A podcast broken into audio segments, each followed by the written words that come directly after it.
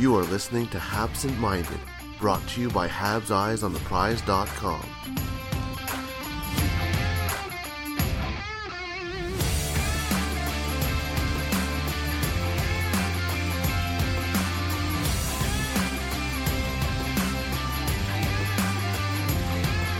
Hello and welcome to Habsent Minded. My name is Jared Book.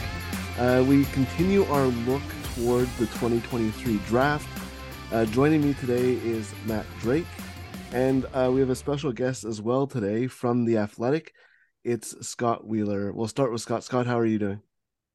I'm doing well. As you guys know, this is uh, crunch time. Just got back from a few days at the combine in Buffalo, and now sort of twiddling my fingers and finishing up my uh, my last sort of bits of content that are going to roll out before the draft, and then it's off to Nashville. So I'm uh, I'm looking forward to putting a bow on on this draft class, and then uh, a day later I'll be thinking about Macklin Celebrini.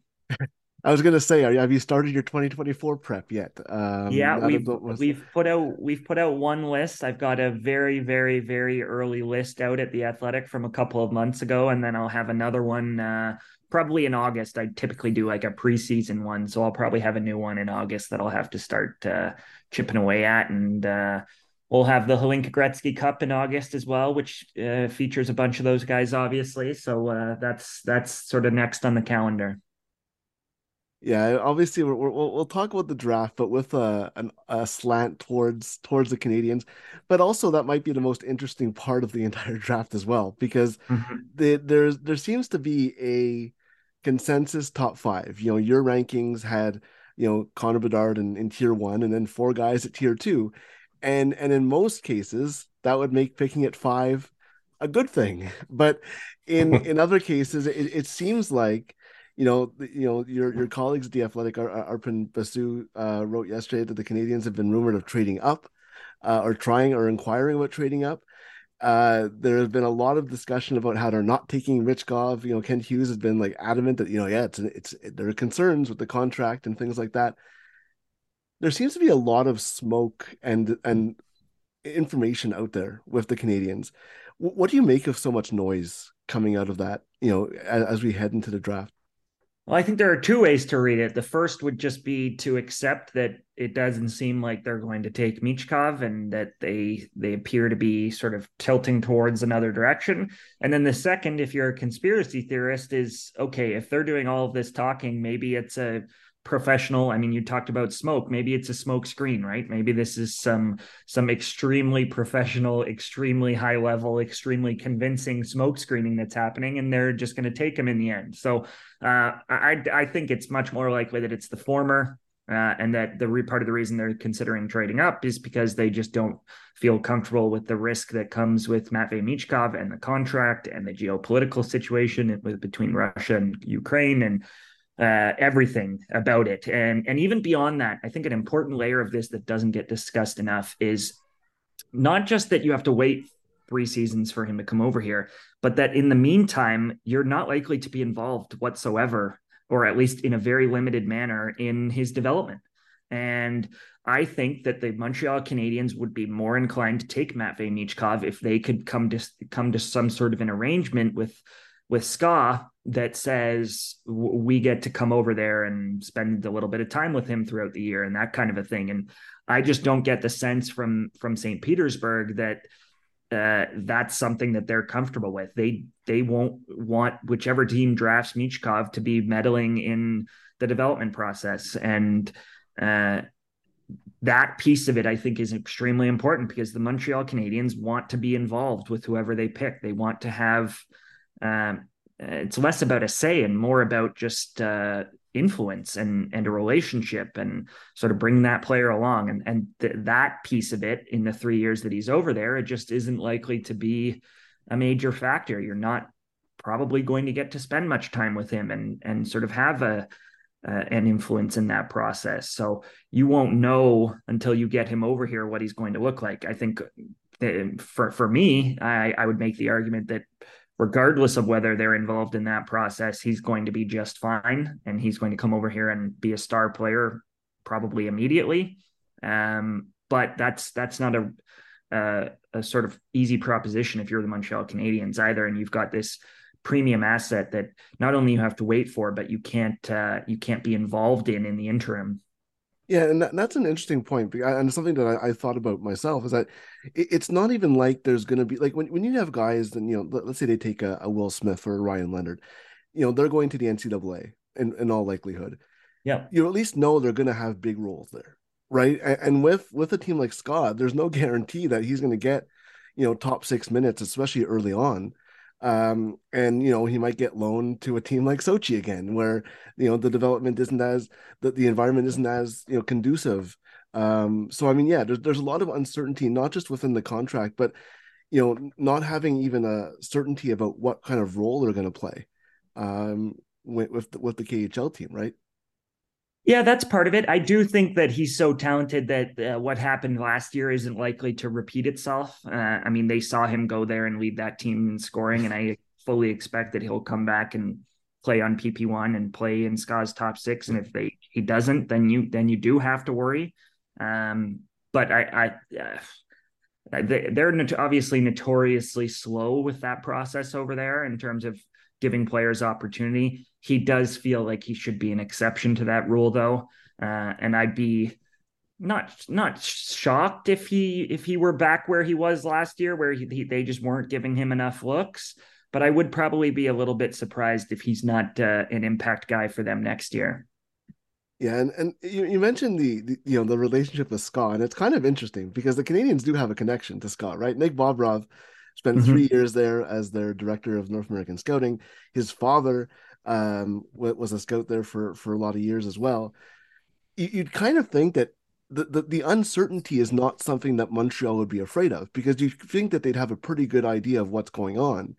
So you know, do you think that the the question, like the the concern, is more just not having that control like they have a pretty good idea of what's going to go on there right like the, the uncertainty is not something that would scare them in this case do you think do you, do you agree with that no but i think the certainty that they do have may have led them to the conclusion that right. he's maybe not as as complete yeah. a player as everybody thinks so that there's yeah. question marks there about him uh, that certainty is an asset to them in that it allows them to likely learn more about who yeah. he is and what he's all about and there is uh, not to go back to the smoke analogy, but there is smoke about, I've heard this from several scouts uh, with multiple different organizations. There is smoke about him mouthing off at the coaching staff earlier this year and pouting in practices and all of that stuff was happening. And part of the reason he sort of forced his way out of out of SKA so that he could go play with Sochi was because him and the uh, the coaching staff there were uh, sort of in a in a pretty tense situation by the sounds of it. So um, yeah, there maybe they've got concerns. Maybe they've heard from SKA about sort of attitude issues, and I don't think that's a make or break thing with him. He's obviously been a captain for for the Russian national team across events, and he's got a lot on his shoulders in terms of expectations and all of that. So I can definitely sympathize with the kid for sure. Um, but some teams are probably less comfortable than others with when they hear stuff like that. And I don't think it's uh, it's not like what Ryan Merkley in his draft year had going on, for example, where he was a complete loose cannon all the time. But uh, they're definitely uh, it it didn't go well for him in SKA to start last year, and uh, I'm sure if they're well connected there, they've heard all about that. Yeah, it seems to me that, that, what the Canadiens are going to be doing their homework here. It's not going to be like they're just like, oh, you know, Russia, we're scared. We don't know any, anything. You know, it, it's going to be the opposite. Where if they don't take him, it's because they know something that maybe makes it less of an obvious pick. And you know, listen, there, there's parallels to this, right? Last year, heading into the draft, everyone's like, "Yeah, they're picking Shane Wright." like, there, there's no question there. And then, as you got further and further into the draft, it's, oh, uh, maybe they're not going to take Shane Wright. So it, it the conventional wisdom uh, and and the uh, conventional pick is, is not something that in this short period that we've seen from from the Kent Hughes um, administration. Something else that Kent Hughes said, and I want to get your your take on this a little bit, is you know he said at the draft after they picked Slafkovsky last year that 25 foot eight players don't scare him. Um, sorry, a five foot eight player doesn't scare him, but 25 foot eight players scare him. And the Canadiens are in a position where they they do have you know, if you Cole Caufield is definitely going to be a mainstay in their top six. You might have a guy like Sean Farrell who might sneak in there. You have a guy like Lane Hutson who's going to come up there. Do, do you think that you know in, when you look at guys in that range, and, and Michkov is one of them, uh, and and Zach Benson is probably another one in that range where he's a little bit smaller or shorter than the other guys. Do, do you think that that's a concern where people are trying to pinpoint where Montreal might go at five? Yeah, it's definitely a, a worthwhile talking point. I mean, even on top of those guys you mentioned, and these guys may not make it, but Filip Mesar is not a big kid either, mm-hmm. right? So um, you go down the list. Uh, it's there, there's a number of them in the system, so uh, it's a piece of the puzzle. Even guys like Jordan Harris aren't the aren't the biggest kids, so uh, there's there's you already start to add them up, and then suddenly you've got seven eight guys that are on the on the smaller side. And uh, I'm not uh, the type. I'm sure you've read my work. I'm not the type that's all that concerned about that. I think good players are good players, and you got to keep your focus there, and you can figure out the other stuff down the line. Um, but in saying that, I'm sure it's something that they're that they're thinking about. Um, and yet I've heard them I've heard them tied to players like and this is uh, might be a little breaking news here, but I've heard them tied to players like Andrew Cristall, and I think if Andrew Cristall slips into the second round, that they could conceivably use their early second round pick on a guy like mm. that. So I still don't. I, I, think they're cognizant of it in terms of um, just in terms of of of how many guys they have that look like that. Yeah. But I think push comes to shove, they still are a team that recognizes that okay, if if there's a value gap here, we need to just keep taking those guys uh, and sort of figure out adding a little bit of size to the roster down the line. And and they've got a little bit of that too. I mean, yeah. we all know what Dach and and Slafkovsky and those guys look like as well. So it's not like uh, certainly uh, we know what Arber Xhekaj looks like too. so it's not like they don't have any of that.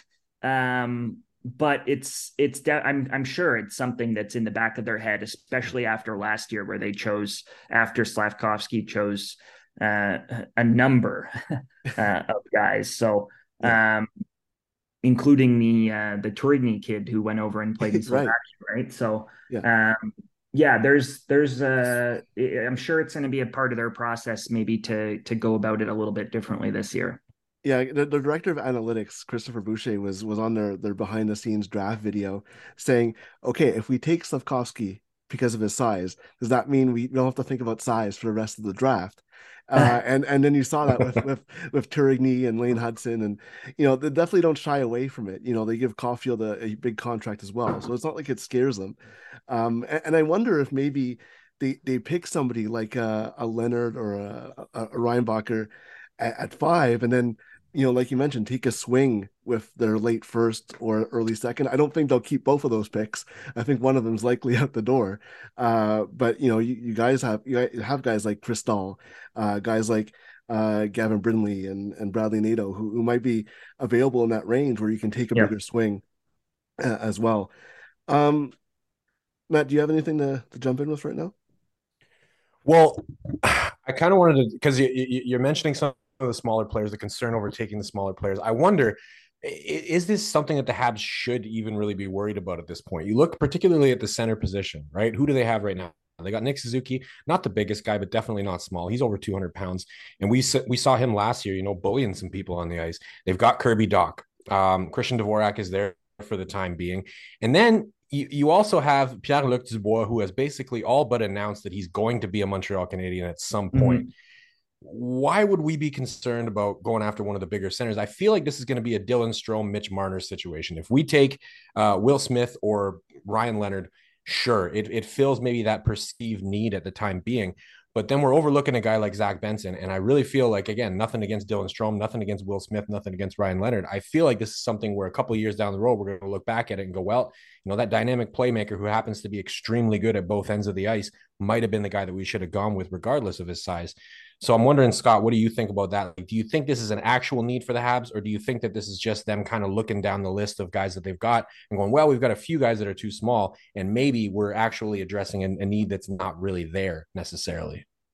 Yeah, I mean, I, I, I I wouldn't worry too much about it. Ultimately, push comes to shove, I would take wherever I have them. I would take an Andrew Cristall and a Zach Benson. I mean, I've got Benson sixth on my list, right? So uh, and I think the Habs should treat it no differently. Just because they've taken a few guys like that doesn't mean they need to sort of stop there. So um, you need to find talent. You can find, uh, I say this all the time, you can find the six foot two, 220 pound third line winger in free agency for a couple of million bucks every year. Like we we just saw the Vegas yeah. Golden Knights win the cup, and they've got Carrier and guys that weren't uh, weren't sort of didn't have cachet or notoriety and were signed for cheap and are excellent at like Carrier is one of the best bottom six players in the league, and uh, they they acquired him at basically no cost, right? So um, you can do that. You can't. You cannot find more of the Nick Suzuki's or the Cole Caufields doing that, right? So uh, I'm all for making that a priority at the draft.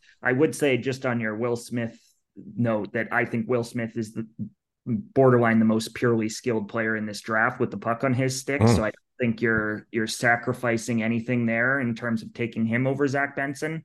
Uh, but certainly, if it's a conversation between uh, Zach Benson and anyone else who's not from that top five.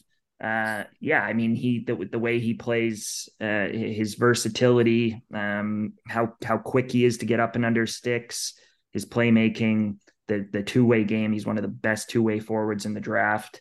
Um, all of that is it's it's legit, and just because he's 160 pounds, I don't think in his case makes it any less legit. I think if he were a passive player one of those players who wasn't sort of in the mix in everything that happens on the ice, then sure, you start to question, okay, how involved can this kid be? But that's that's not Zach Benson. Zach Benson played on a team with six foot four Conor Geekie this year and was involved in twice as many board battles as him, right? So uh, he's he's fearless out there. He's he's sort of that that competitive, competitive smaller player.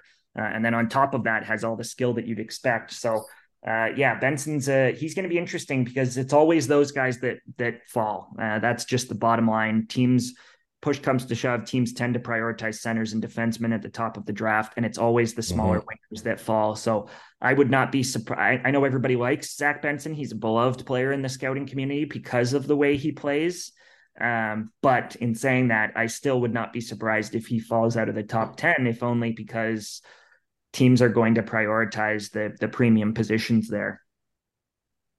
That, that's actually a good a good segue because you know a couple of names that that we hear a lot about that we are outside of the top five with the Canadiens is is Ryan Leonard and, and David Reinbacher. And and Leonard the, the, the buzz started even before the U18s and then during the U18s it kind of became you know he became one of the players that really stood out um, a little bit. Maybe maybe you know distancing himself from um, or at least maybe putting him closer in the the range of his his two line mates. Uh, and you're really high on Gabe Perreault as well, and we'll get into that a little bit. Um, but you know, you had Ryan Leonard at 11, David Reinbacher at 12. Are these? I don't want to say they're safe picks because they're still very good players, even as you get down to that range. But is what what what could you expect out of those two guys, and what makes them? Uh, you know what what keeps them from being in that top five? I would say. What what's what's the things that they don't have that maybe the other players do?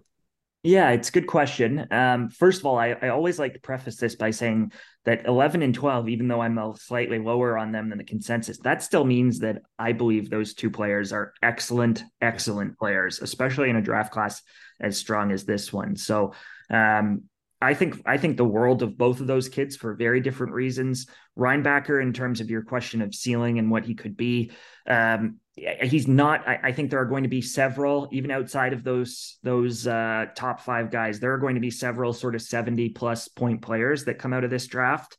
That's just the quality of the talent that exists at forward. I think it's going to look a lot like 2015 that way, where in 2015 you obviously had Mitch Marner and Jack Eichel and Connor McDavid, but you also had Mikko Rantanen and Brock Boeser and Matt Barzal and Travis Konecny and Sebastian Aho, who were taken much lower, right? I think this draft is going to look similarly to that. Um, and I'm not sure he's going to be one of those guys, but I think the expectation for Leonard would be that if you get a 50 to 60 point player who scores 25 to 30 goals and is eh, one of the most competitive, sort of hardest working players in the league, while he plays like that, then suddenly you've got a an extremely impressive player. Like there's a reason that teams love the the Tyler Toffoli's of the league, right? The competitive scorers who can give you 50 or 60 points and play on your first line. But maybe aren't going to lead your team in scoring kind of thing. So uh, I think that's what you have to envision out of out of Leonard. He's a very strong kid. He's a very stocky kid for five foot eleven, sort of six foot. Not the tallest kid in the world, but a, a really impressive athlete who, like you, you run into him at the rink, you tell right away that he's a muscular kid. Um, can obviously rip the puck, extremely competitive, one of the most competitive players in the draft uh, and and has has really good skill in terms of his hands as well. It's not just he's not just the push and pop shooter. He's he can make plays for himself. He showed as this year progressed a little bit more creativity. I don't think that's ever going to be the hallmark of his game, but he did did show some more playmaking, and I think Will Smith and Gabe Perreault kind of brought that out of him a little bit and he couldn't tunnel vision as much with them on the ice because they were just so good at getting open for him as well. So um, lots of progress this year. Very good player. And maybe if he's a 50 or 60 point player, his total impact on the game is still higher than a kid who's uh, comes out of this draft and is giving you 70 points, right? So I think that's what they imagine. They I think they want more scoring. Uh, I think they want to add a little bit of a competitive edge to their sort of top six, top nine group and that's what he would, in theory, provide. Uh, Reinbacher is an interesting one because Reinbacher, outside of Connor Bedard and maybe Adam Fantilli, is probably the closest to NHL ready. He's one of only three player. Uh, one of the, those are really the only three players who could conceivably play NHL games next year. Uh, he's done it in the Swiss National League, which is a, an extremely good league now. I think it's very important to stress that that league is better than the than the Finnish Liiga. They pay higher salaries than the Finnish Liiga and there it's a better league than the German DEL. Um, I would say that really outside of Sweden and Russia, that's the best league in Europe right now. So um, for him to play big minutes there, to to do it against men and former NHL players, uh, is is no small thing. Um, and the the question there is, okay, this guy looks like a safe projection as a six foot two, 20 minutes a night defenseman who can play in your top four uh, give you 35, 40 points a year, be a sort of really good number two, number three defenseman. The question there is, can he find a little bit more offense, a lot like Jake Sanderson and Moritz Seider did after their draft years? Um, can he find a little bit more offense and then emerge as as kind of more of a power play guy and more of a point producer, and then suddenly you're in the number one defenseman conversation? Uh, I think that's less likely. Just to sort of, if you're familiar with his game, he's a very smart player He's got good skill. He skates well. All of that's true, but there isn't a lot of dimension to his game offensively, and he doesn't have a big shot. Um, so there, there are a couple of things there that will maybe keep him from becoming a true number one. But if if you get a number two defenseman uh, out of fifth or sixth overall, that's that's still a, a good pick. So uh, that's the the calculation that they're going to make is okay if if this guy can become a sort of consistent 21 22 minute a night guy who can play in all situations for us is that is that worthy of passing up on a high end forward and uh, it's a conversation that that I think all of those teams in that sort of five to eight range are going to be having. Yeah. So quick, you know, quick follow up on Reinbacher though, because the Habs have been linked to him. Do you think they need to reach for him at five, or would they hypothetically be able to trade down? Like, how much interest is there legitimately inside of the top ten in Reinbacher? Would could they conceivably move down to nine or ten, still get him, and then stack some more assets if that's what they really want to do instead of reaching for him at five? Not likely, if only because we know that Arizona has taken forwards consecutively with all of their high picks, right? They took three years ago, they took Dylan Guenther. Last year, they took Conor Geekie and Logan Cooley. Uh, they've just gone forward pretty consistently at the top of the draft. And I think there would be a lot of appeal in Arizona to take a, a sort of premium defenseman here. Um, that doesn't mean okay. it's a foregone conclusion. I know that Arizona is really high on Dalibor Dvorsky, and I think they're strongly considering him at six as well, even if Reinbacher's there. Uh, but between the risk of of Arizona taking him six, and then again, I would add Philly to that mix at seven. Uh, Philly has, I mean, Keith Jones has made it clear since being hired as president in Philadelphia. The f- very first thing he said in one of his very first interviews was, "We're going to build this team from the back end out. That's what I believe in, and uh, we're going to, if we if we win a Stanley Cup, it's going to be because we have six excellent defensemen, kind of thing." So uh, I think they're going to make that a big, big priority in Philadelphia, and he's obviously the guy in this draft. So I think if you're looking to trade back to eight or nine with with Washington or Detroit that the reality is is that he's probably just not going to be there, which puts them again in such a weird little wedge uh, at fifth overall. Yeah, it, it, it's funny he, listening to you talk about Reinbacher. It, it's it's kind of similar to to the way that people talked about Kaiden Guhle leading up to his draft, and um, he didn't maybe yeah, add think... as much offense as um, as Seider and, and Sanderson, but but there's a conversation where he kind of raised his profile a bit after his draft year, right? Yeah, I, I think Kaiden's a little more physical than. Reinbacher. Mm-hmm. Um, yeah. plays a more of a stand-up style, if you will, defensively. Reinbacher's more of a stick-on-stick guy kind of thing. Um, but yeah, there's, I mean, there's there's some similarities then there. I, I think you would hope if you're taking Reinbacher at five that he becomes a better player than Kaiden Guhle, and Kaiden Guhle is obviously a very good player. Mm-hmm. Um, but yeah, there's the, the similarities, some similarities there. Yeah. The thought of penciling in those two guys for you know ten years uh, in your in your top four is pretty is pretty yeah. tem- tempting, I think, for any GM um, to have those guys kind of penciled in and not have to worry about them. Um, and and I was surprised a bit that you mentioned that Reinbacher's upside was so high because he's he's kind of seen as as kind of this kind of like you mentioned NHL ready, um, but there still seems to be a little bit of um, potential for for growth uh, offensively, even if that's not as likely uh, as maybe some of the other um, some of the other players as well. Um, we're going to take a quick break here, and uh, we'll come back with uh, with Scott Wheeler uh, after a word from uh, from sp- some sponsors. The god of mischief is back and better than ever. Loki. Loki. Loki. Loki. Loki. Wow. Great to see you again. Critics agree Loki season two is marvelous. Great. And it's finally here. How much do you know? Let's assume I don't know much. A mind bending adventure. Spectacularly cinematic. I've been waiting for a moment like this. It surpasses all expectations. A little over the top, don't you think? I thought it was spot on.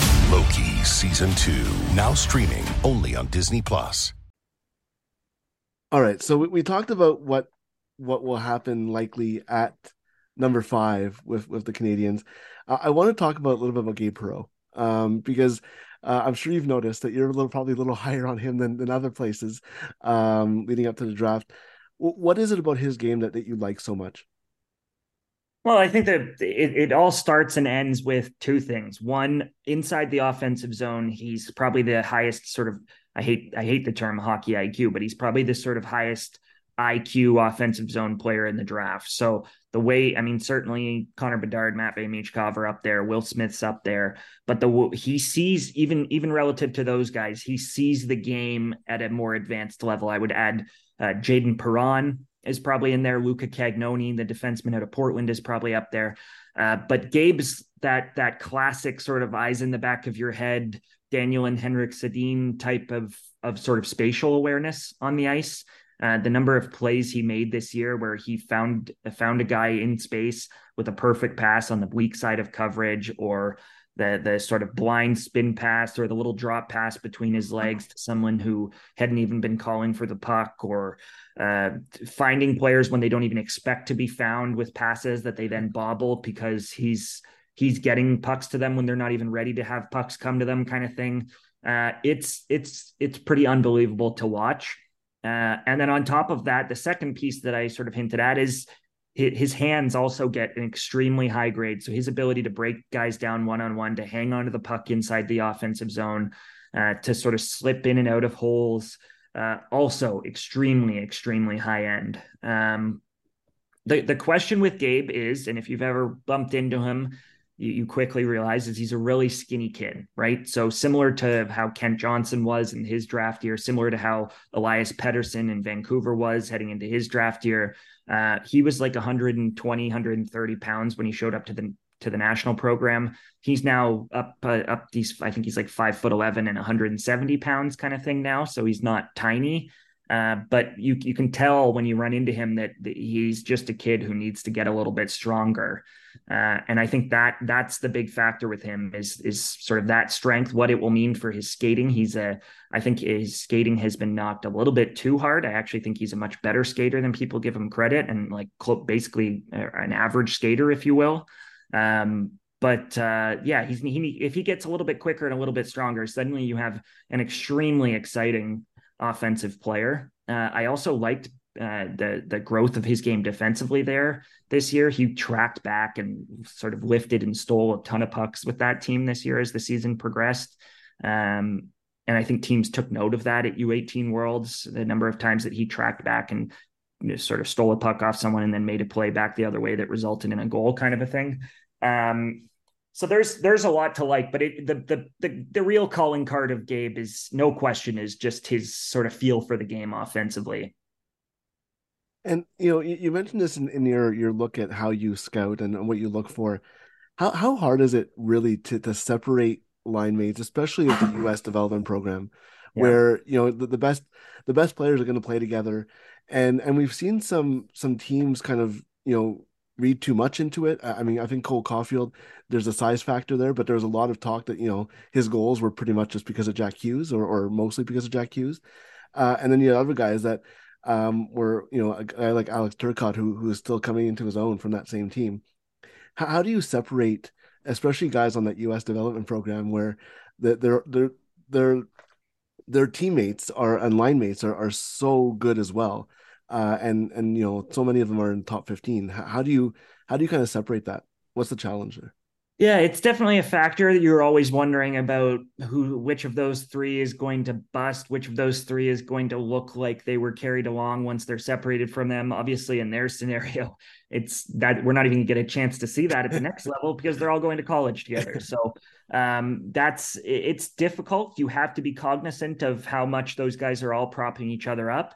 I think in Gabe's uh, sort of for Gabe specifically. For a long time, he was viewed as kind of a late first round pick. And then it just became impossible and, and late first round pick because of that. I think because everybody felt that Will was the more talented player and that that Ryan was the real driver on that line. And then eventually, if you're leading those guys in scoring all year and you're the one breaking the records, then you start you have to start to ask different questions about okay, who really is making all the plays on this line? And on many nights, it felt like Gabe was the guy who was making all the plays on that line. So uh, I think in in those with those three, that the skill level of each is is has has sort of distinguished itself over time. That isn't always the case. Um, there were questions, similar questions last year, though, about okay, is Logan Cooley propping up Jimmy Snuggerud and Cutter Gauthier? And then lo and yeah. behold, Cutter Gauthier and Jimmy Snuggerud had two of the post the best post draft seasons in that draft class and proved to everybody that maybe it wasn't Logan Cooley and maybe they're legit players in their own right. So um, yeah, you got to, it can go both ways. Certainly, there are times where players get revealed after the fact to be uh, sort, sort of to, for it to have been a little bit of a mirage. I think that certainly happened with that unbelievable age group with Matt Boldy and Cole Caufield and Trevor Zegras and Alex Turcotte and all those guys, especially in Turcotte's case, although injuries have played a, a big mm-hmm. factor in Turcotte's development. Yeah. Um, but yeah, it's it's something you you can't ignore it. Uh, it's also relevant at the other end of the spectrum with a player like Oliver Moore in this draft class, where you have to recognize that even though he had whatever it was, seventy one points in sixty something games, uh, that Oliver Moore was doing that playing primarily with Danny Nelson and and Ryan Fine for most of the year, and then a little bit of the year with Cole Eiserman and James Hagens, who are extremely talented players, but are ultimately uh, underagers on that team. Uh, and in that role where he's not on PP1, he was a driver and he was still produ- producing. And you have to, in your mind, ask yourself, okay, if you swapped Oliver Moore and Will Smith lines, what would that look like for the two of them? And I think the answer is that Oliver Moore would have been extremely productive. Obviously, he might not have had 120 something points like Will Smith, but uh, yeah, I think it's clear that that line would have also been a, a nightmare to stop. So, um, yeah, it's tricky both ways, both in terms of the guys who get all of that opportunity and play together and get to give each other gimmies like they did this year and and then also at the other end of the spectrum for the guys lower down the lineup of okay who's who's going to break out. And there's always one from that team as well. I mean eh, look at what Devin Kaplan did last year at at uh, at BC right? Where he was a fourth line player at the program and then went to BC and was a, a excellent as a freshman there. So there's always guys like that that uh, sort of sneak up and surprise you from that team too, because they were playing on the fourth line and they didn't get power play time and they were then drafted in the fourth or fifth round and then they're actually uh, revealed to be sort of pretty talented players in their own right too. So especially at the national program, it's tricky. Uh, but we've run into we've run into similar challenges with some of the London Knights teams over the years, and the lack of opportunities that young players on those teams get. Uh, Connor McMichael's a classic example of a kid who hardly played in his draft year until late in the season because that's what the Hunter brothers do.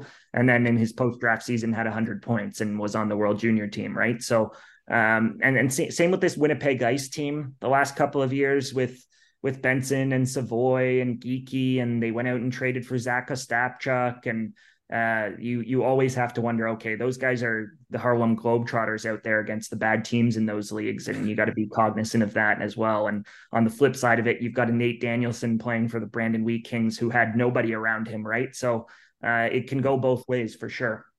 Yeah, you know, it, it's funny. You know, when you watch Nick Suzuki and, and Junior, especially before getting, you know, before he was traded, he he was making plays. You can tell when some players are just like they just need someone who's better around them because they're making plays that you know some some people just don't don't see as well. And you mentioned that a little bit with with Gabe Perreault as well, right? Where you know he make plays where where other guys aren't even expecting a pass, and uh, you kind of see that with, with some guys on teams that maybe aren't as as good as well. Um, yeah. and that's kind of the the challenge, I guess, in, in scouting is that there's so many variables, right? It's not it's not like other sports where you're looking at you know maybe one or two leagues or three leagues. Um, there's so many variables um, and, and and it's not like the NHL where there's parity either, right? right? So the guy who's point per game on one team and a guy who's point per game on another team could be two completely le- different levels of players. I made a point in my guide to scouting this year about how Cedric Guindon was more productive than than uh, oh. Owen Beck last year in the OHL uh, at basically the same mm. birthday. Uh, but Guindon was taken in the fourth round, and Owen Beck was taken with the first pick of the second round, and that's because their production weren't equal, and they were playing in different roles. And he had Luca Del Bel on his team as well, and uh, so there, there's layers to it for sure. Yeah, uh, well, that, that's actually a good transition. Mentioning two Canadiens prospects because uh, I, I do want to talk a little bit about um, some prospects and and Matt's going to enjoy this one because I want to start off with Joshua Roy. Um, hmm. yes, he, he's he's somebody that you were really high on in his draft year, um, higher than almost anyone, uh, and it, it's funny because he he has developed into you know probably what you thought, if not if not better, and he seems to be doing it in a way that's that's different than most prospects, right? You know, a lot of prospects kind of build on their strengths, and and he seems to be just getting better everywhere. Like his weaknesses are getting are no longer weaknesses and, and things like that. So I, I just want to talk about him, what you saw in his draft year and what you've seen since. Yeah, he's a, a, fascinating case study for me. I appreciate you mentioning how high I was on him. Uh, but no, he's just a kid I spent a lot of time on. I, I watched him play for the very first time uh, when I did a story on that Chevalier AAA team that he played for that went whatever it was 32 games unbeaten or whatever their ridiculous streak was in AAA. And I did a story on him and sort of got to know him through that process and did a story on that team back then for for the Athletic while they were on that win streak and uh, from there, just followed him really, really closely with St. John. I know the staff in St. John quite well and was in constant dialogue for his first couple of years, sort of as a property of their organization in terms of just asking about him. And then it, it was interesting, right? Where he requests a trade, he which is pretty rare for a player of that notoriety before they get drafted. Uh, he's not happy there. Part of not being happy there is that there was the pandemic and there were extreme restrictions in uh, in Eastern Canada and in the Maritimes, as we know. And as a result, uh, p- people weren't allowed to travel into the Maritimes. So his family wasn't allowed to come visit him. And I think there was some loneliness happening. And then loneliness on top of being on a bad team, it's just not for everybody. And he basically, uh, they sold him on we're going to get the Memorial Cup. We've, we're going to secure the Memorial Cup. By the time we're in the Memorial Cup, we're going to be one of the best teams in the league, and we want you to be our one of our top six centers for when that happens. And I just think uh, through a little bit of immaturity at the time and uh, just things not going exactly his way, that he he didn't want to stick around for that. And as a result, once he requested the trade and ended up in Sherbrooke, there were questions about sort of his commitment and sort of the the personality and um, and all of that. And then the player was still the player deep down. There were also questions at the time about sort of his commitment off the puck. And I think what I saw when watching him was A, he had this, even at a very young age in that league, and a, very impressive ability to protect the puck, uh, sort of slow down his feet, keep defenders on his hips, and find ways to get from the boards to closer to the center of the ice to create good chances on goal. And at the time, they weren't all falling, but when you tuned into those Sea Dogs games, he was so impressive at getting shots on net and creating sort of looks from the middle third of the of the offensive zone. Uh, even if he wasn't the quickest kid, you could see the talent. You could see that he was thinking out there offensively. You could see sort of puck protection skill. You could see the size and the frame that he was going to be able to fill out. Um, there was just a lot to like about the player.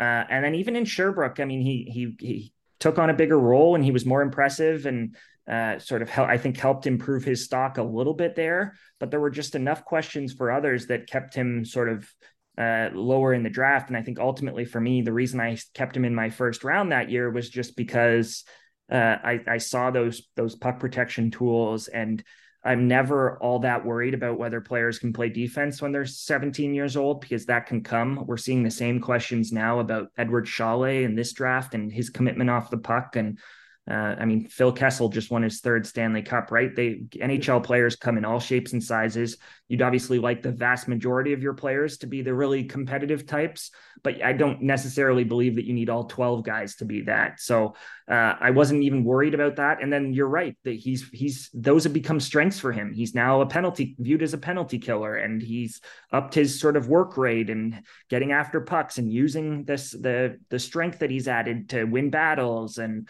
uh, his playmaking has has really sort of rounded out nicely, and now you've got a very very complete player. He can play both center and the wing, uh, and there's just there there are elements to his game and and layers to his game that weren't there before. And I think that uh, not that it was predictable. Uh, I don't want to pat myself on the back too too much that way, but because there were concerns, but. I do think that the, the areas that he needed to grow in were areas that he was capable of, of of growing in that any player is capable of growing in. It wasn't the skill. It wasn't, he didn't need this. He, he wasn't small. He didn't need uh, to get more talented. He just needed to sort of figure things out out there and, and grow up a little bit. And, and that's happened. I can't I can't agree with you more on that one. I've I've been watching him particularly since he was drafted. I've been super high on him. I had him in my top five for the top 25 under 25 last year. Um, they, we we got a pretty good group this year, so it might be hard to keep him in there. But I don't see any reason why I wouldn't, because like you said, he's improved at everything. Like his skating got better, and uh, particularly the defense and the penalty killing aspect is huge for his NHL projection because that's going to make him a lot more versatile. And for me, that was more important than the point production. I think a lot of Habs fans were looking at the point production this year and they're going, well, he's a little bit off from what he did last year. And uh, for me, I, I, don't I don't care about his points going down a little bit in terms of points per game for me, it was seeing that uh, development on defense, that development of the penalty killing game. Uh, he was fantastic at the World Juniors on the penalty kill. Absolutely fantastic. And that for me was worth a lot more than the point production because we know he can score. And we also know he's not going to score at the same rate in the NHL anyways. So he needed to develop some of those other aspects to, to get better, to increase his future projection in the NHL. And he did that. And uh, I can't be more excited to see the kid turn pro next year. I'd love to see him uh, with Laval for the first little bit and get an opportunity to kind of you know get his feet wet in the professional game.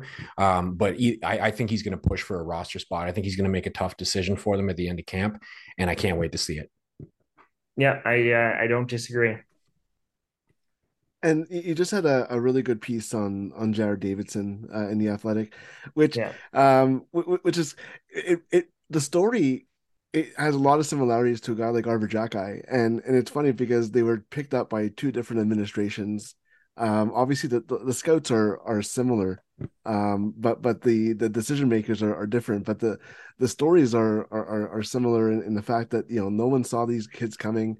They kind of just worked at it themselves and and improved the areas that you can improve in the pandemic. And and, I think that that's something that a lot of things you know we talk about the lack of development time for a lot of these prospects, but it gave also some prospects the ability to improve their skating and, and focus on things like that, uh, things you can do by yourself. Um, and so, what, um, you know, doing that story, what are your impressions on him? And and obviously, there's questions about you know he, he has to go pro this year. Um, you know, what are your what are your impressions of him as as a player and um, you know compared to you know maybe this time last year? Yeah, I mean, obviously a great story as a kid who was undrafted into the WHL, uh, and then walked on at at his at his 16 year at no at 17 and basically walked on to the, his his club right? So uh, unheard of uh, all but unheard of basically for that to happen. He wasn't listed by anybody. He was passed up twice in the WHL draft. He was cut from his midget AAA team in his post draft post bantam draft season in minor hockey. Uh, got into Seattle through a relationship with the team's goalie coach, who was the uh, sort of involved with his minor hockey team, and then uh, beat out a bunch of second and third round picks as uh, to to sort of steal a roster spot and stick with the team. And then when undrafted in the in the NHL twice, his third crack at it finally got picked after uh, leading that team in scoring last year then led them in scoring again this year. And now he's uh, graduating from the WHL after having basically two back to back 40 goal, 90 point seasons, uh, plus two excellent, excellent playoff runs, like 20 plus point playoff runs. Uh, in the WHL with the top team, right, and doing it as a as a centerman as well as a top six center. So, uh, credit to him. Uh, really interesting sort of player now uh, he's he's not the fastest kid, but he you and he's not the tallest kid, but you see him and he's kind of five foot 11, six feet, and he's really really stocky, and he's got the sort of beard, and he looks bigger and stronger out there than everybody else, and he works extremely hard and wins his battles and can shoot the puck. Um, I do wonder whether he tops out kind of as a a call up guy, right? Like the mm-hmm. the classic sort of good second line AHL player who works hard and elevates his line and can sort of do a little bit of everything and play in all situations, but maybe doesn't quite have uh, sort of 82 games a year NHL upside. Like I could see him becoming a guy who plays 10 or 15 NHL games a year for them, kind of thing, and uh, becomes a, a, depth piece for them. Uh, but even if he does that, that's every organization needs those guys, and it's a bonus when those guys are are workers, right? And they're uh, they'll take whatever role is given to them, and and when they've got a backstory like his, it's uh, you you you sort of easy to cheer for, right? So I could see him becoming that, becoming kind of a a guy who rotates in and off of the fourth line, and uh, if he's not with the NHL club, he's a sort of solid player. Maybe wears a letter in the AHL and and becomes a, a sort of part of the organization that way.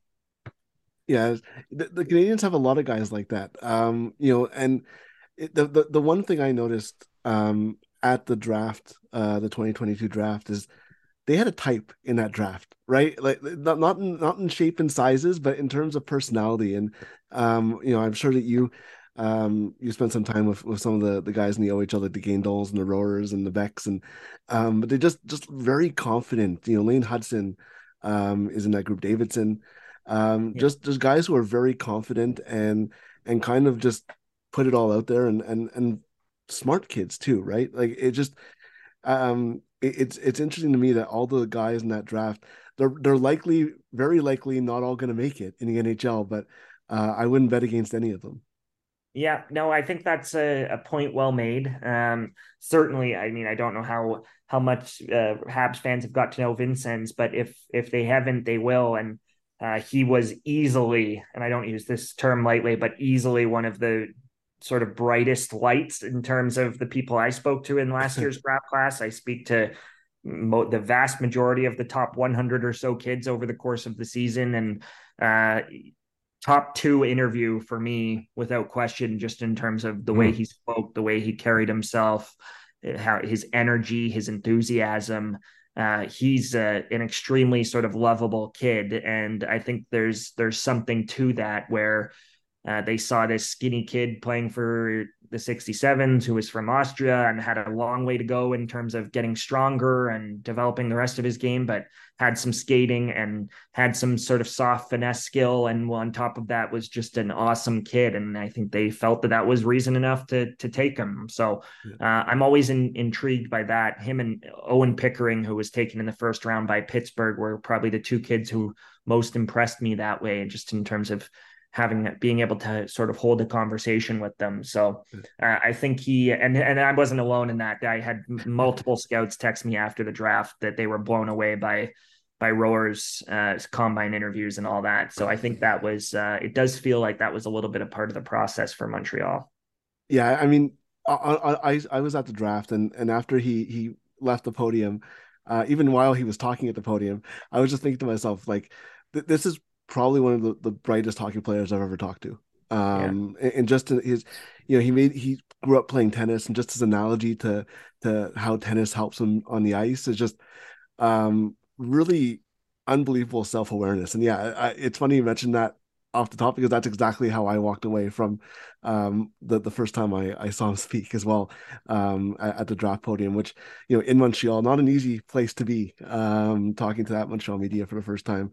Um, but yeah, it just it, it, definitely struck me as as that, and, and yeah, like I said, you know, I don't know if he makes the NHL, but I'm not going to bet against a kid like that um, at any at any stretch. No, no, yeah, I agree. Um, I want to I want to turn the focus a little bit back to the draft. Um, put you on the spot a little bit. Uh, one one name, and I don't want to say that one name that you're higher on than everybody else, or that you think just one name that's that that isn't getting the attention that they should. And this doesn't have to be a first round prospect. Uh, it could be somebody who maybe goes you know much later in the draft. But one guy that that you just really uh, think is going to be a a name that people are going to know that they might not know right now. Yeah, that's a good one. Uh, one of my deeper cuts would probably be a, a Slovak kid by the name of Alex Ciernik. Um, Ciernik is uh, sort of a smaller, smallish kid, 5'10, 5'11 winger. Um, not not tiny, but not big either. Uh, played in Hockey Allsvenskan this year. Uh, he's on the older side of the draft, so he's a late 04, and this draft is obviously predominantly 05s. Um, so wasn't at U18 Worlds, wasn't front of mind at, at the Hlinka Gretzky Cup, wasn't playing at the sort of international U18 events throughout the year for Slovakia. Uh, and just I don't think maybe got the shine that he probably deserved as a result. Uh, but was equally as productive in hockey Allsvenskan as Dalibor Dvorsky, who we know is going to be a top 10 pick. Uh, obviously, I'm not saying they're the same caliber of player, but that's just uh, in terms of the relative production. He was he was a good player at that level. He had 10 plus points uh, playing. I think he ended up maybe even closer to 20 points playing in Hockey Allsvenskan this year prior to that was a point per game player at the J20 level last year, which if you uh, rewind a year in terms of saying, okay, he's on the older side of this draft, what did he look like a year ago? He was still a sort of top productive player at the J20 level in Sweden. Uh, at the it, prior when he did play at U18s and at the Hlinka Gretzky Cup was a sort of right productive at the top of his group, scoring eight nine points in five or six games, kind of every time he played internationally. I thought he looked good uh, as a as a draft eligible at the World Juniors in Halifax, playing on their U20 team, uh, and is just a, a, really quick, nimble player out there. Uh, I wouldn't say he's the fastest player in the draft, but he was still on my top list when I did my sort of draft superlatives, if you will uh, piece which dropped today, and that's because of just the how nimble he is on his edges and his ability to dart around and and attack on angles, and uh, a really sort of fun player to watch at at that level, whether it's Hockey Allsvenskan or or against his peer group in his sort of age group, if you will. Uh, and I, I, I wouldn't be surprised if he was a sort of second line second line winger someday. And if you can get that in the third or fourth round, where I think he's likely to be taken, um, that I think there's some value there. So not a surefire NHL or anything like that, but there's he's got some skill. He's got skating.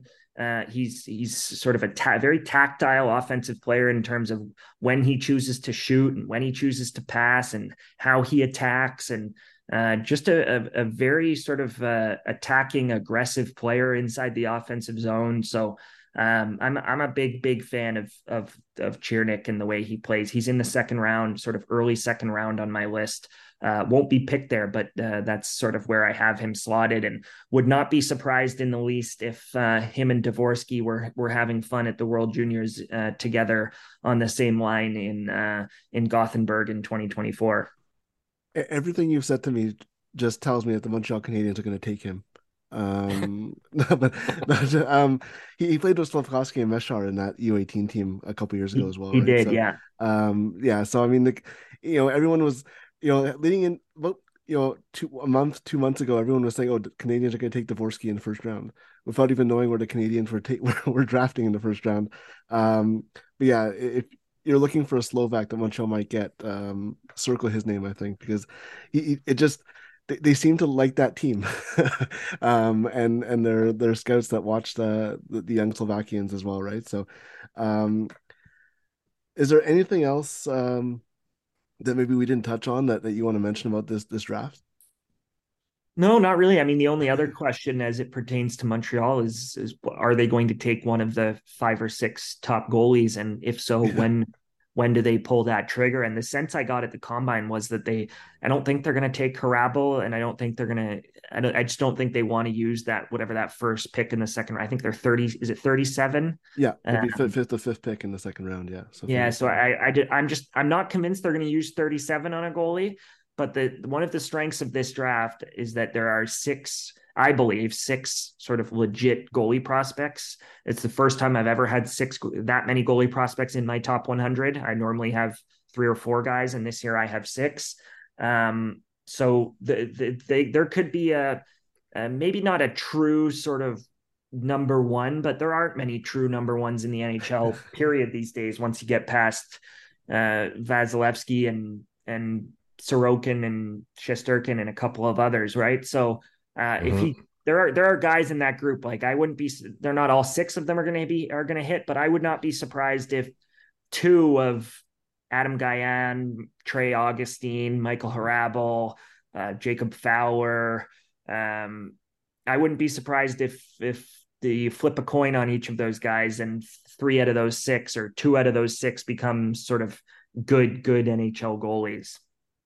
Yeah, it's it's definitely gonna be interesting because yeah, the the the, the vibe that we got at the combine is yeah, they they talked to every every goaltender every goaltender that was there, mentioned that they spoke to Montreal and and obviously it's a need for for the organization in terms of depth and and yeah, I mean if you know if you feel that you need to have those those two goalies because you know let, us face it there there aren't very many Carey Prices out there um to, to be that number one goalie like you mentioned. So they're they're definitely gonna I, I think they're definitely gonna take a goalie probably earlier um I I don't think with that second rounder but once you get to the third or fourth round or even once they see a couple of goalies go off the board um you know you don't want to you want to maybe avoid that run and kind of trade up a little bit um I, I definitely think that that's that's the direction they go in as well and it, Yeah. it does seem like you know, even going back to the World Juniors, there were so many undrafted goalies who were who were starring for their teams. Um, the the Czech goalie uh, uh, Thomas uh, Suchanek is another one who might will probably get drafted this year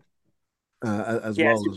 Su- Suchanek's going to be a little bit later, but certainly I think I think Gajan. The expectation is that Gajan's going to go in the second round. So So Montreal has to go, if they want to stock up on Slovaks, they're gonna have to maybe get an extra third rounder to get Ciernik and and Gajan, right?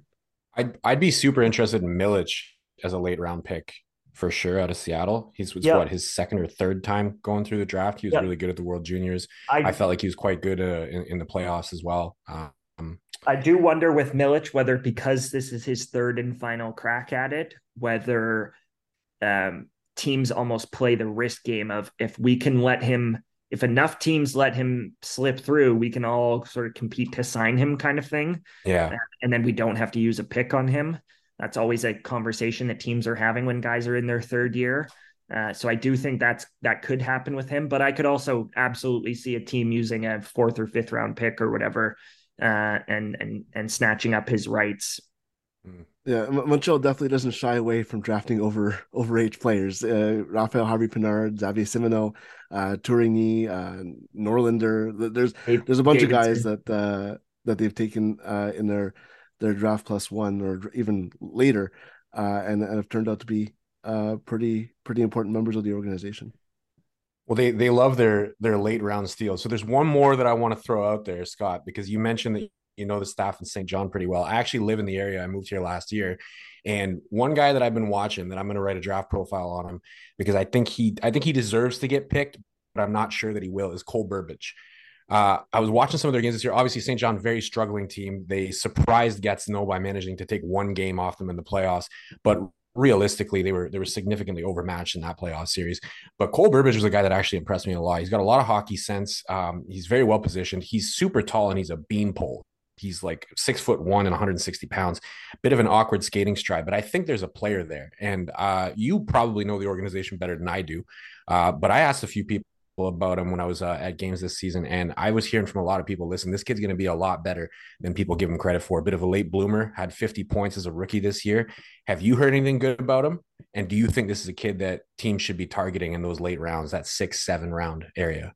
Yep, he's in the conversation there. Um, certainly was a good player at Mount. St- I believe he went to Mount St. Charles prior, right? Yes. Yeah, so he was he was a good if I recall correctly, he was a good player at Mount St. Charles, but took a little bit longer to to sort of come through the ranks. The classic sort of Nova Scotia kid where the the QMJHL draft can uh, let some of those sort of Maritimes kids that play AAA in the Maritimes, and many of them then go south. We saw Jordan Dumais and others have sort of taken a similar path where they'll play AAA in the Maritimes rather than Quebec. They don't get the same love for the draft, and then they sort of take a bit of a different route. Some of them consider going the college route, and then St. John definitely has an extremely impressive track record of of recruiting kids away from the college route. I could I could list off 10 kids that have played for that team in the last 3 seasons who were committed to colleges and somehow the Sea Dogs got them to come play for them and uh, Burbage is another another one of those kids. So uh, interesting one. He's he I believe he's a, a a younger kid too, like an August August birthday. So there's the belief there that he's got more runway, he's got more room to f- sort of fill out that frame, and uh, could take a big step next year for that team and be a, a, sort of top player on that team as they try to rebuild here. And uh, yeah, there's there's there, there are some interesting qualities there. He's a pretty smart uh, player in terms of just sort of the way he sees the ice and passes the puck and and all of that. So uh, there's something there. He wasn't on my list and wasn't among the uh, I did a my top 100 and then 27 honorable mentions, so he wasn't in my top 127, if you will. Uh, but if it, if my list had have run to 100 or 50 or 100 or 60, he would have been in that next group of players that I watched this year and was at least a little bit uh, a little bit impressed in kind of thing. Nice. So so I'm on the right track. So we'll we'll get that profile in there, and then I'll make I'll make sure I mention that Scott Wheeler gives them a stamp of approval. So it's it's your fault if anybody drafts him. he, he, may slip through though. I think uh, yeah. because of that team where yeah. they played, uh, because of the work he still has to do, uh, he may be like a development camp invite for somebody kind of thing. Yeah, I could see that at 100. percent I, just, I think he deserves a shot. Is just from, from me watching him, I, I, was super impressed with him on that kind of a struggling team to put up 50 points uh, and the way he did it, like you said, with smart passing, just really moving the puck intelligently and being well positioned. I, I think that's something that, you know, particularly at six one, if if the guy puts on some muscle and works on his skating stride a little bit, I think you're seeing a completely different player next year. Yeah. All right. Uh, Scott, thank you so much for joining us. Uh, enjoy the uh, the the last stretch of of this uh, this draft, and when do you actually take a break, like when's your when's the the time when you can be like, okay, 2023 is done now. When, when's yeah, that? Well, is, it, is it is that after day two of the draft? Is that where it goes? Not really, because we uh I'll then fly back home and we'll have free agency the next day this year because of the way right. that it's mapped out. Uh, I'm not super involved in our free agency coverage, but there will be. There's always a, a trade or two that also happens, and then there's prospects normally going going one way that I have to do a little bit of stuff on for us. So uh, don't really get the long weekend off there. The Canada Day long weekend isn't really a weekend off for any of us, but uh, after that, I will try to uh, I'll try to squirrel away. I also have my uh, my drafted prospects rankings run each summer, so I'll have to uh, uh, put that together. It's a, typically a top 50 players and a top 10 goalies that I do. And uh, I'm, I'm sure everybody can expect that Connor Bedard and uh, and company will be at the very top of that. But then you've also got to include uh, the Logan Cooley's and the Simon Nemec's and the David Jiriceks and all those guys as well, right? So uh, that'll be next on my docket, and then uh, everybody uh, kind of screws off at the Athletic in August. The, the content at the site kind of gets a little sparse in August because that's when everybody tends to take their vacation. But lo and behold, uh, August is when the good people at Hockey Canada decided they would host a U18 tournament every year. So uh, we'll have the the Hlinka Gretzky Cup and the World Junior Summer Showcase in Plymouth, and it'll be uh, right back at it. So I'll probably try to get uh, I'll probably try to take a week off, uh, sort of late July. And then you have your your pipeline rankings, which everyone yells at you for, right? Yeah, those are those aren't till January. Corey does his in the summer, and I do mine right. in January, just so we can kind of spread them out. So I've got right. some breathing room there. Uh, but yeah, well, uh, that'll that's always fun where I get smarter and smarter according to the fan bases as we as we get higher and higher in the list. So uh, it's always a, a funny coincidence. All right, Scott, thank you so much. You can follow Scott on Twitter at uh, Scott C. Wheeler, uh, and obviously all his work at the Athletic uh, thank you so much, and uh, enjoy uh, enjoy the I guess the fun time of the year for you, right? To to see uh, how everything goes in the draft. Yeah, honestly, Nashville is going to be a lot of fun. The for, we're there uh, sort of Monday to Friday at the Athletic for a bit of a summit that we do where we get everybody together and do some meetings and that kind of a thing. And uh, it's always a, a, good party. I'm I'm sure it'll be tough to follow up on Montreal last year. That's probably as much fun as I've ever had doing my job. Uh, but uh, I I think Nashville should be a lot of fun too. Yeah, I, I'm I, I Nashville is a great time uh, at all times. Never mind when they're hosting the NHL draft, uh, yeah. and everybody kind of con- congregates there. Uh, again, thank you so much, and uh, and look forward to, to seeing all your uh, all your stuff uh, heading into next season. Yep. Cheers, guys. Thanks.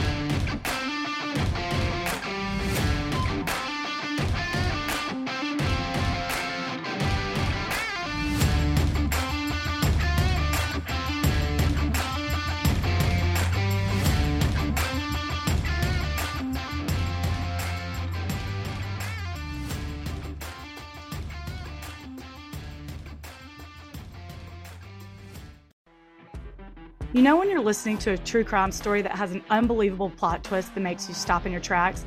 That's what our podcast, People Are the Worst, brings you with each episode. I'm Rachel. And I'm Rebecca. We're identical twins who love true crime cases that make you say, didn't see that coming, and we hate the people responsible for them. Listen to People Are the Worst now on Apple, Spotify, or wherever you get your podcasts.